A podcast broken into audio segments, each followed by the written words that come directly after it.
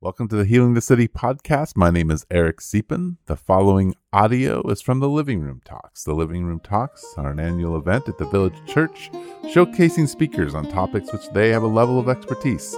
Speakers are chosen from the Village Church community and are given 20 to 30 minutes to present on a topic that offers practical wisdom for life. In this episode, Bob Ewing talks about money, money, money we're we're not starting just with money. We're starting with money, money, money, right? Um, money, money, money. I mean, I thought it was interesting. First two talks. I mean, we talked about money, right? It was just it, it it's everywhere. So that is uh, Monday through Friday, Bob. Um, enough of him. Um, I am a personal financial consultant. So my day job primarily entails my work with about 400 or so families, um, most of whom live around these parts. And what I do is help them take care of their money. That's my job. And so most of my work with them revolves around the assets, that's the context, the assets that they have with us. So I am talking with people a lot about like their 401ks and their IRAs and their stocks and bonds and mutual funds, annuities, you know, all these different financial products and, and solutions.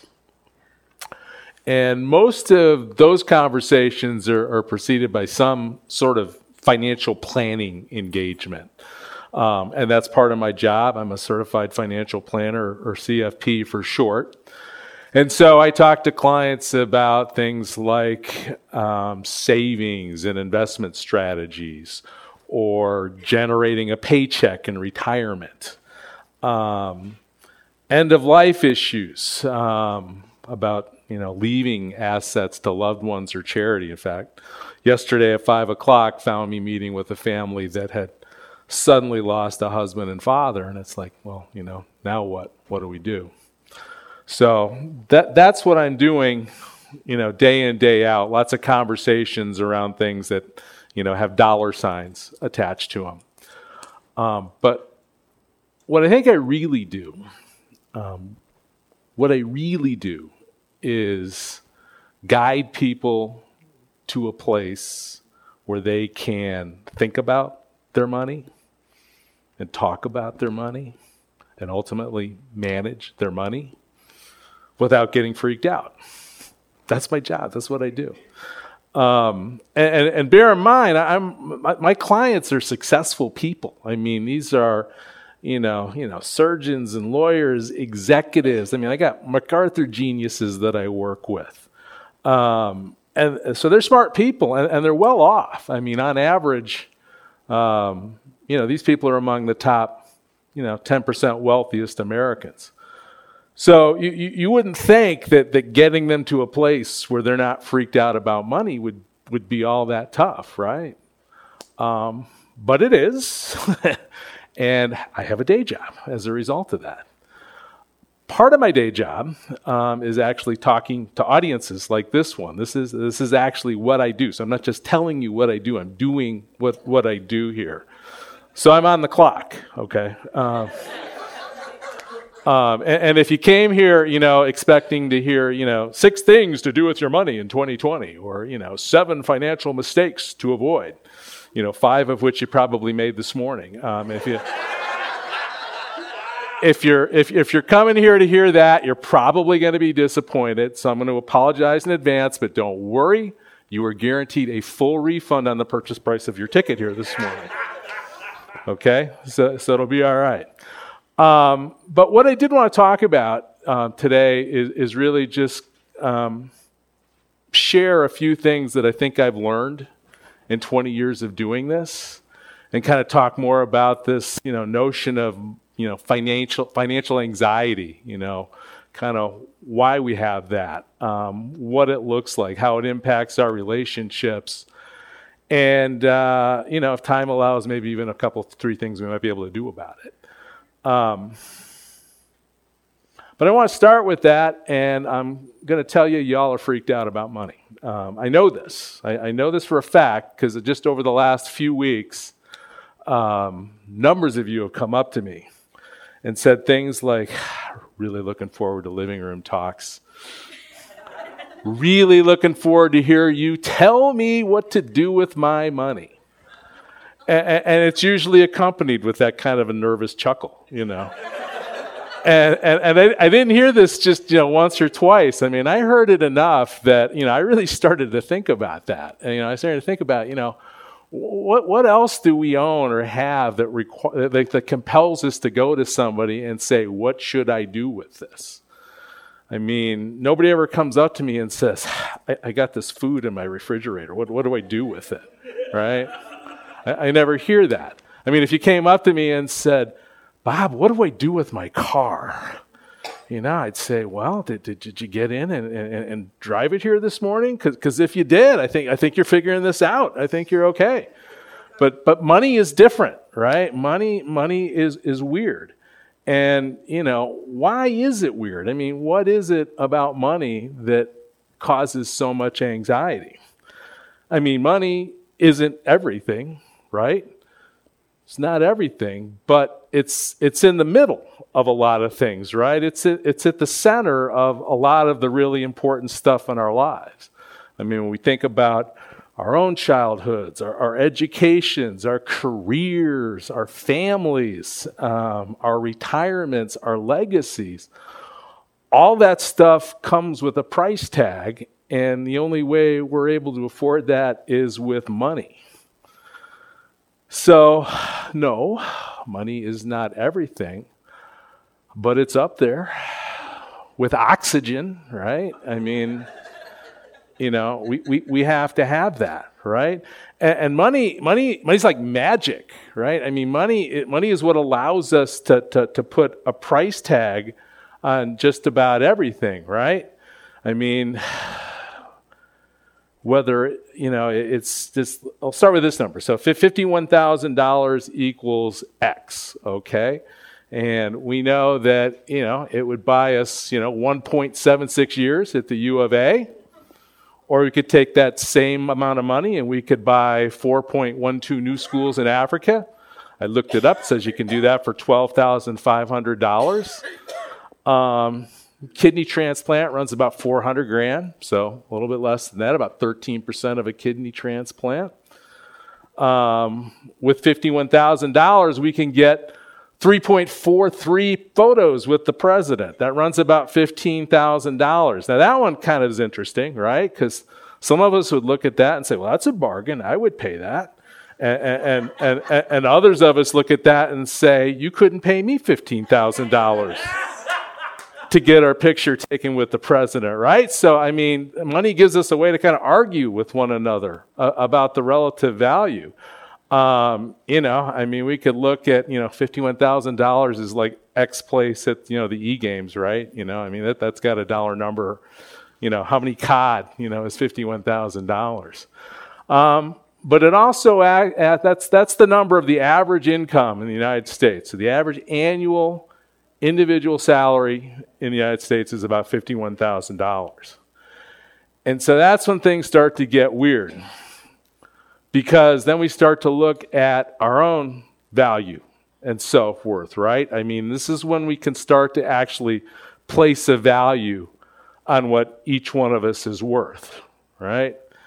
And when we start to do that, emotions start to kick in, right? We start to have fear that maybe this is not enough, right?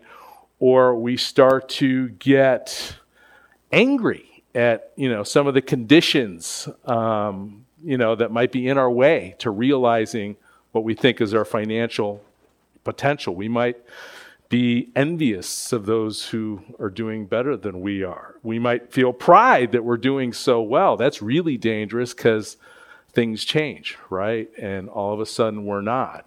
And so when we have a price tag on our self worth, we're introducing a lot of emotional volatility into our lives, right? So I want to talk more about this thing, and I want to talk more about this whole life on a spreadsheet concept in a minute, but I want to clear up and, and pretty much deny a common misconception we have, which is that if we have more money, our anxiety will go away. Um, I, I, can tell you emphatically that's not true. Now, I mean, for those of us who you know are struggling, you know, just financially around just you know getting by, yeah, of course, more money is better. But that doesn't mean your financial anxiety is, is going away. It, it, it, will not do that. And I carry a few stories around with me in my bag to, to talk about that. Um, today, we're going to talk about this guy. That is Mr. John D. Rockefeller. He lived from about 1839 to 1937, and he's widely recognized to be the wealthiest man in modern history. Uh, he was in the oil business. He started Standard Oil, and um, you know that controlled about 90% of the, the oil in this country. So essentially, you could not live in 1900 without doing business with John Rockefeller. I mean, he got some of your money if you were in this country. I mean, he got to be so powerful that they, they broke him up.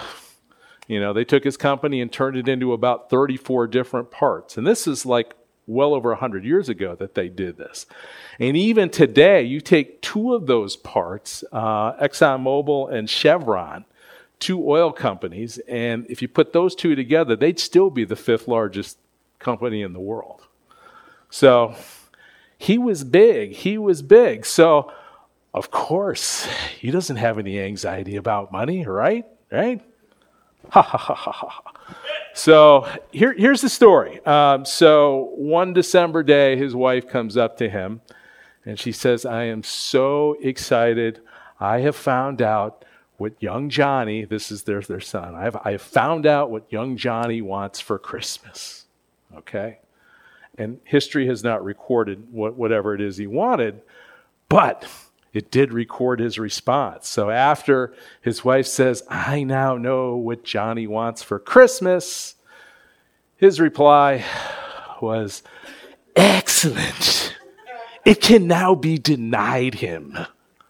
I mean, who says that, right? I mean, this is this is the richest guy in the world, right? And he's and he's not a bad man. I mean, he's he he's not. I mean, you know, anybody who's rich, we, we're always suspicious of. But I mean, he was um, he gave away a ton of money. I mean, um, the Rockefeller Foundation has given away like sixteen billion dollars. In fact, he said uh, one of his earliest experiences with money was listening to a Methodist preacher say, "You want to make all the money you can, so you can give as much." away as you possibly can. And he said that was his mantra for life, right?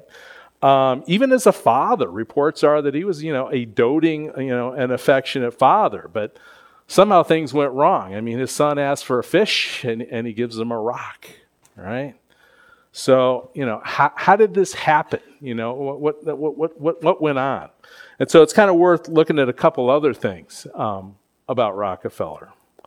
Uh, this, this story no doubt took place at his estate in, in Ohio. And this was like several hundred acres that he had within the city limits of Cleveland, Ohio, right? And this is back when Cleveland was someplace you wanted to be, right? That, that was a cheap shot. I'm sorry. I'm sorry. Withdrawn, withdrawn, withdrawn, withdrawn, withdrawn. But um, on this house, you know, I had this huge mansion, you know, on this estate. And, and, and people said when you went there, it was, you know, huge and nice, but surprisingly sparse.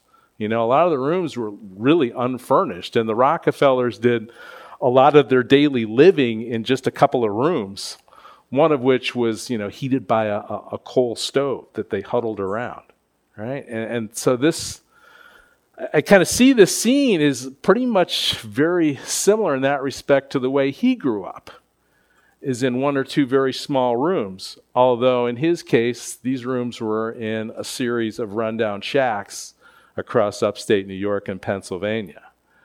Um, and his father was not there. His father uh, was actually a con man, snake oil salesman. Huge embarrassment and source of shame for him. He spent a lot of money buying people out not to have that secret get out.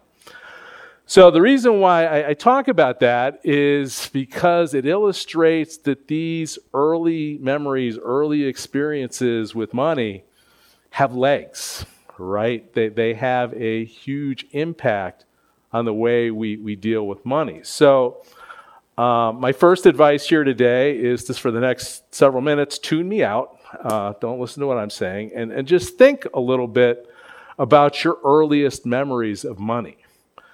And I would guess that those memories, to the extent they're powerful, come from either a position of abundance or position of scarcity.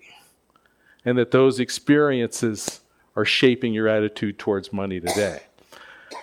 And I'd even get you to think even a little bit farther beyond that and just think about all of the powerful experiences of your life, tragedies and traumas both. They all have like a financial component. And um, it's not as though money is the source of the emotions that are driven there, but they're an amplifier. Money is a megaphone. It's like taking our emotions and turning them up to 11, right? So, tune me out, think about that. But I wanted to get back to this notion of life on a spreadsheet. I mean, you can look at our lives is just a series of transactions, right? We take our time, we take our talent, and we sell them for stuff, you know, things and experiences that we think are going to enrich our lives. Not that they don't, but that, that, that's what we're hoping it does. It's a series of transactions, and this is where life really starts to come off the rails here. Because transactions force us into relationships. Think about a transaction. There's a party, there's a counterparty. There's a buyer, there's a seller. If there ain't no seller, there ain't no buyer, right? So all of these transactions require us to have relationships. And so we start to think that all of our relationships have dollar signs kind of revolving around them, right? And it's big.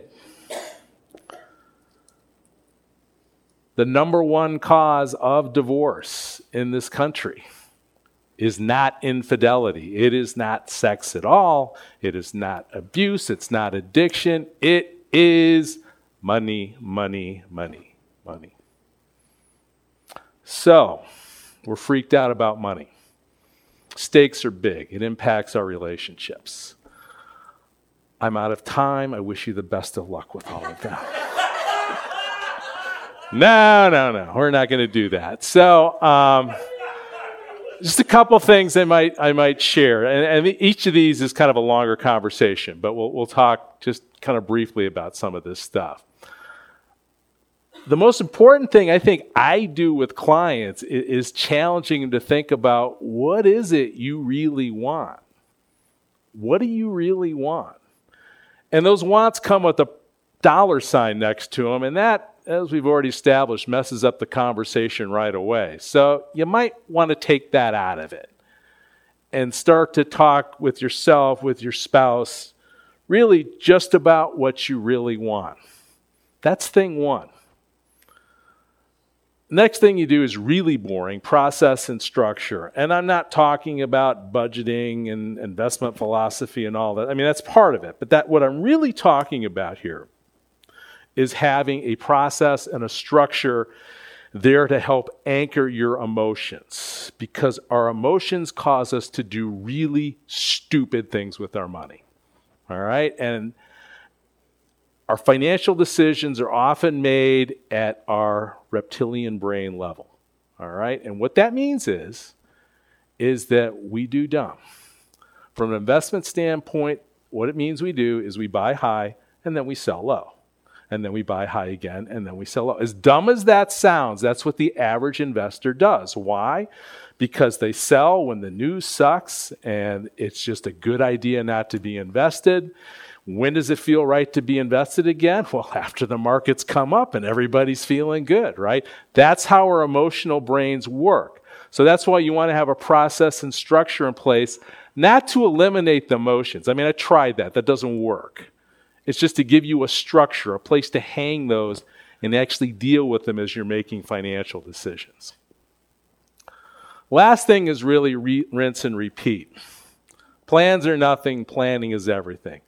That's a military quote from General Eisenhower. Um, but it's true in financial planning. I mean, every engagement I have is a snapshot in time. But the conditions are going to change five minutes after they walk out of my office. So it's just realizing that your financial process is, is that. It's an ongoing process. It is dynamic, it changes, not just with economic and market conditions, but with changes in your life. So you want to be able to adjust to that. So those are three basic principles. Um, I can't help myself unless I talk about something specific here. So just real quickly, um, around here, a couple situations that I run into a lot with people is that um, either one, I finally saved a little bit of money that I don't think I need to set aside for emergencies, or I want to start doing something for my kids' education. So, uh, my equivalent of uh, take two aspirin and call me in the morning is a Roth IRA. So, a Roth IRA, um, you can contribute up to $6,000, seven if you're over 50. Uh, it's after tax, so you've already paid taxes on these dollars. And those dollars can accumulate tax deferred. You don't have to pay taxes on them when you're in there. And when you hit retirement age, you can pull that money out, all of it, including the growth, tax deferred. So it's a beautiful retirement vehicle, but you're also able to pull out the money you've contributed tax free and penalty free. So you always has access to those, so you can save for your retirement and pull out money for your kids' college education um, before that age without a penalty. So it's a great multi purpose vehicle. So, uh, in fact, now my time is up. So uh, let me open it up for any questions.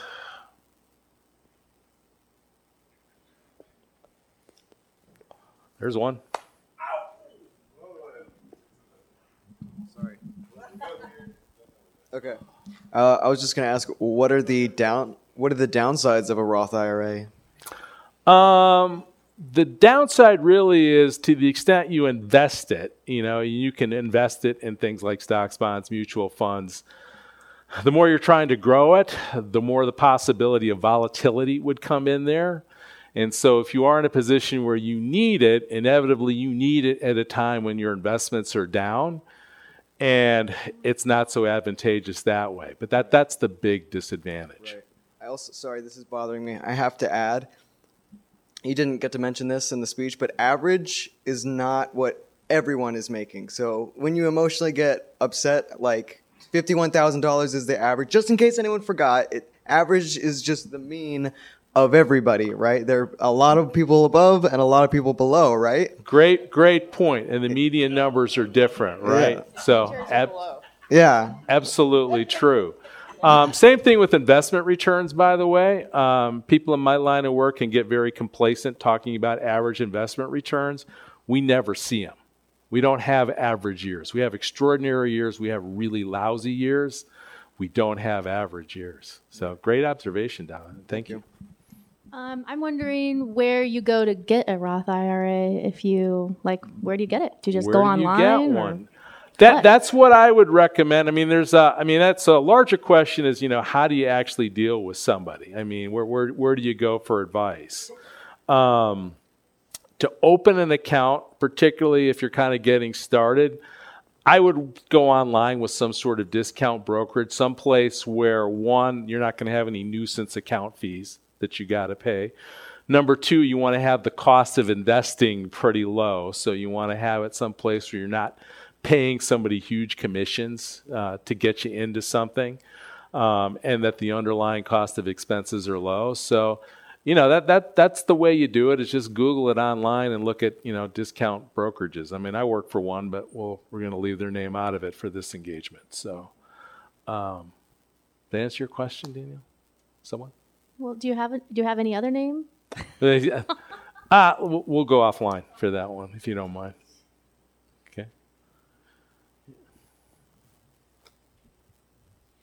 Um, what do you think about stocks that are like continuously doing well? Like, should you sell them or like, cause it's like, do I wait then until it goes down really low or, you know, it's it's hard, it's hard to know when the best time. I'm thinking specifically of Tesla. I don't know if you know anything about them or not, but I, I know it was up a little bit last week, right? well, they 40 just they've yeah. been complete, Um, like just going up and up and up. So, um, you know, trees don't go to the sky, right? Um, and, and so, you know, when, when to sell an investment, is, it, I mean, it's not really hard to figure that out. It, it's it's impossible to know when, when to figure that out. Um, you know, with any investment, I mean, Or should you sell? Like, should you just kind of leave it? I mean, maybe. I mean, the most important thing for an investor is to have the right mix of investments, Right. risky growth type of investments, conservative income types of investments. Everybody should probably own some of those. It's just a matter of what the proportions are. Sure. So, the most important thing with regarding investment performance is to have the right mix of investments because that mix is about 90% of the ball game um, you know, when you get in the individual stock level, you look at things that like, you know, is it overvalued? What are its earnings Right. prospects? Yeah, exactly. Um, you know, there's tons of stuff on any individual security with regards to that. okay.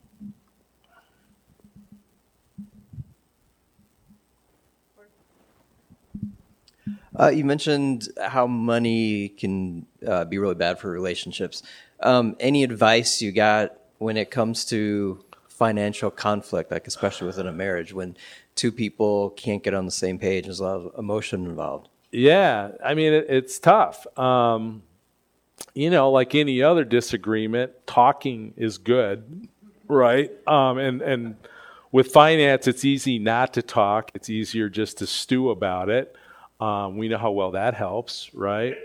Um, so just being able, you know, first of all, have that conversation with yourself. I mean, we got a lot of inner conflicts ourselves about money. I mean, on the one hand, you know. Um, uh, I was just going to talk about the whole notion of like daily bread versus you know stewardship, and that's boy, we can talk about that forever. But there's a lot of internal conflicts that you know we need to resolve first, but uh, or or continue to resolve. Like I say, it's a process. Things don't really you know stop.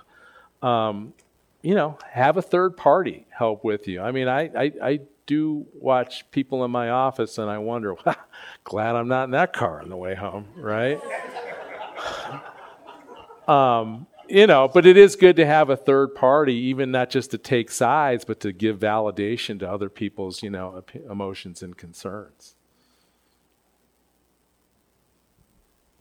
Bob, um, over here. Um, Yes. So, you know, I, with Donovan's question, um, yeah, asking about like the averages. Um, when I look on um, certain portfolios that say the average gain is whatever two percent, three percent, um, you know, every and then every year is different. I look at my like my student debt. That has a fixed growth. The debt has a fixed growth that never changes. Um, so I guess my question is, how do I manage the certainty of fixed debt growth with the uncertainty of uh, you know fluctuating savings growth, and still try to have cash on hand for emergencies? Yeah.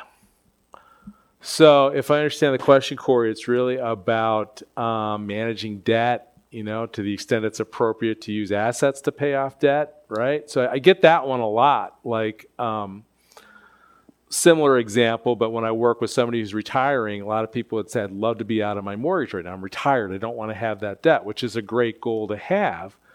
Um, the question is, is okay, how am I going to pay it off? And if one of the suggestions I get is that, well, I'll pull money out of my retirement plan or my IRA, that's a big chunk of cash maybe that you would pull out. Those distributions are treated as, as ordinary taxable income. That's bracketed, right? So you're going to hit a huge tax bill on that. So generally, that doesn't make sense to do that. So you want to look at the tax consequences of how you would pay it off, right? Beyond that, you look at, you know, well, what am I making on the money that I would pay it off with? I mean, you're right. I mean, you know, when you're talking about risk based assets like stocks or mutual funds, they're going to go up and down a bit. But by and large, you're going to outperform, you know, whatever you're paying on a mortgage, three, four, five percent. um, gets dicier as we go up through the continuum student loans, personal debt, credit cards at 20%. I mean, that stuff you need to avoid. It's ruinous to the extent you can, right? But, you know, for, you know, in that situation, I'm asking someone, well, how burdensome is the cash flow in servicing that debt? In other words, are you able to make those payments and pay that down that debt without having blow a huge boat in, in your overall cash flow? Cash flow. I like that answer. And then at the same time, the the growth of debt accumulates. If I say, well, I'll just take the 10 or 20 years to pay this debt off, you know, at a 6% interest rate, I'm going to end up paying twice as much as I would have had I taken the penalty and just paid it all off now. You, you do, but what how how did you do it, right? And then we've had enough of this. Okay, we're we're done. In, Okay. in the past, real estate was a good investment in lieu of the riskiness of stocks and things like that. Is that still true, or is that is that something that you, you're definitely going to make more money in the stocks than you are in real estate, or real estate is risky enough that, yeah, I, I wouldn't say that. I mean, one thing about real estate is it gives us income, right? And so that can be an important part of our cash flow. Real estate is really localized, right? I mean, so it, it's hard to just say real estate in the way you can say stocks. You know, are we talking about Tucson residential, you know, real estate?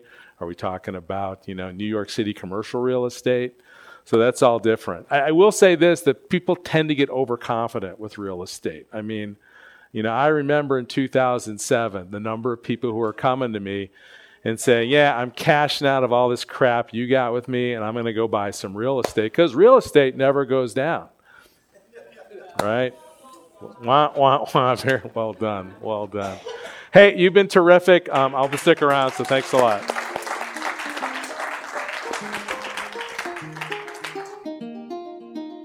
You've been listening to Healing the City podcast with Eric Cepin. Don't forget to subscribe on iTunes and Spotify and follow us on Facebook, Instagram, and Twitter.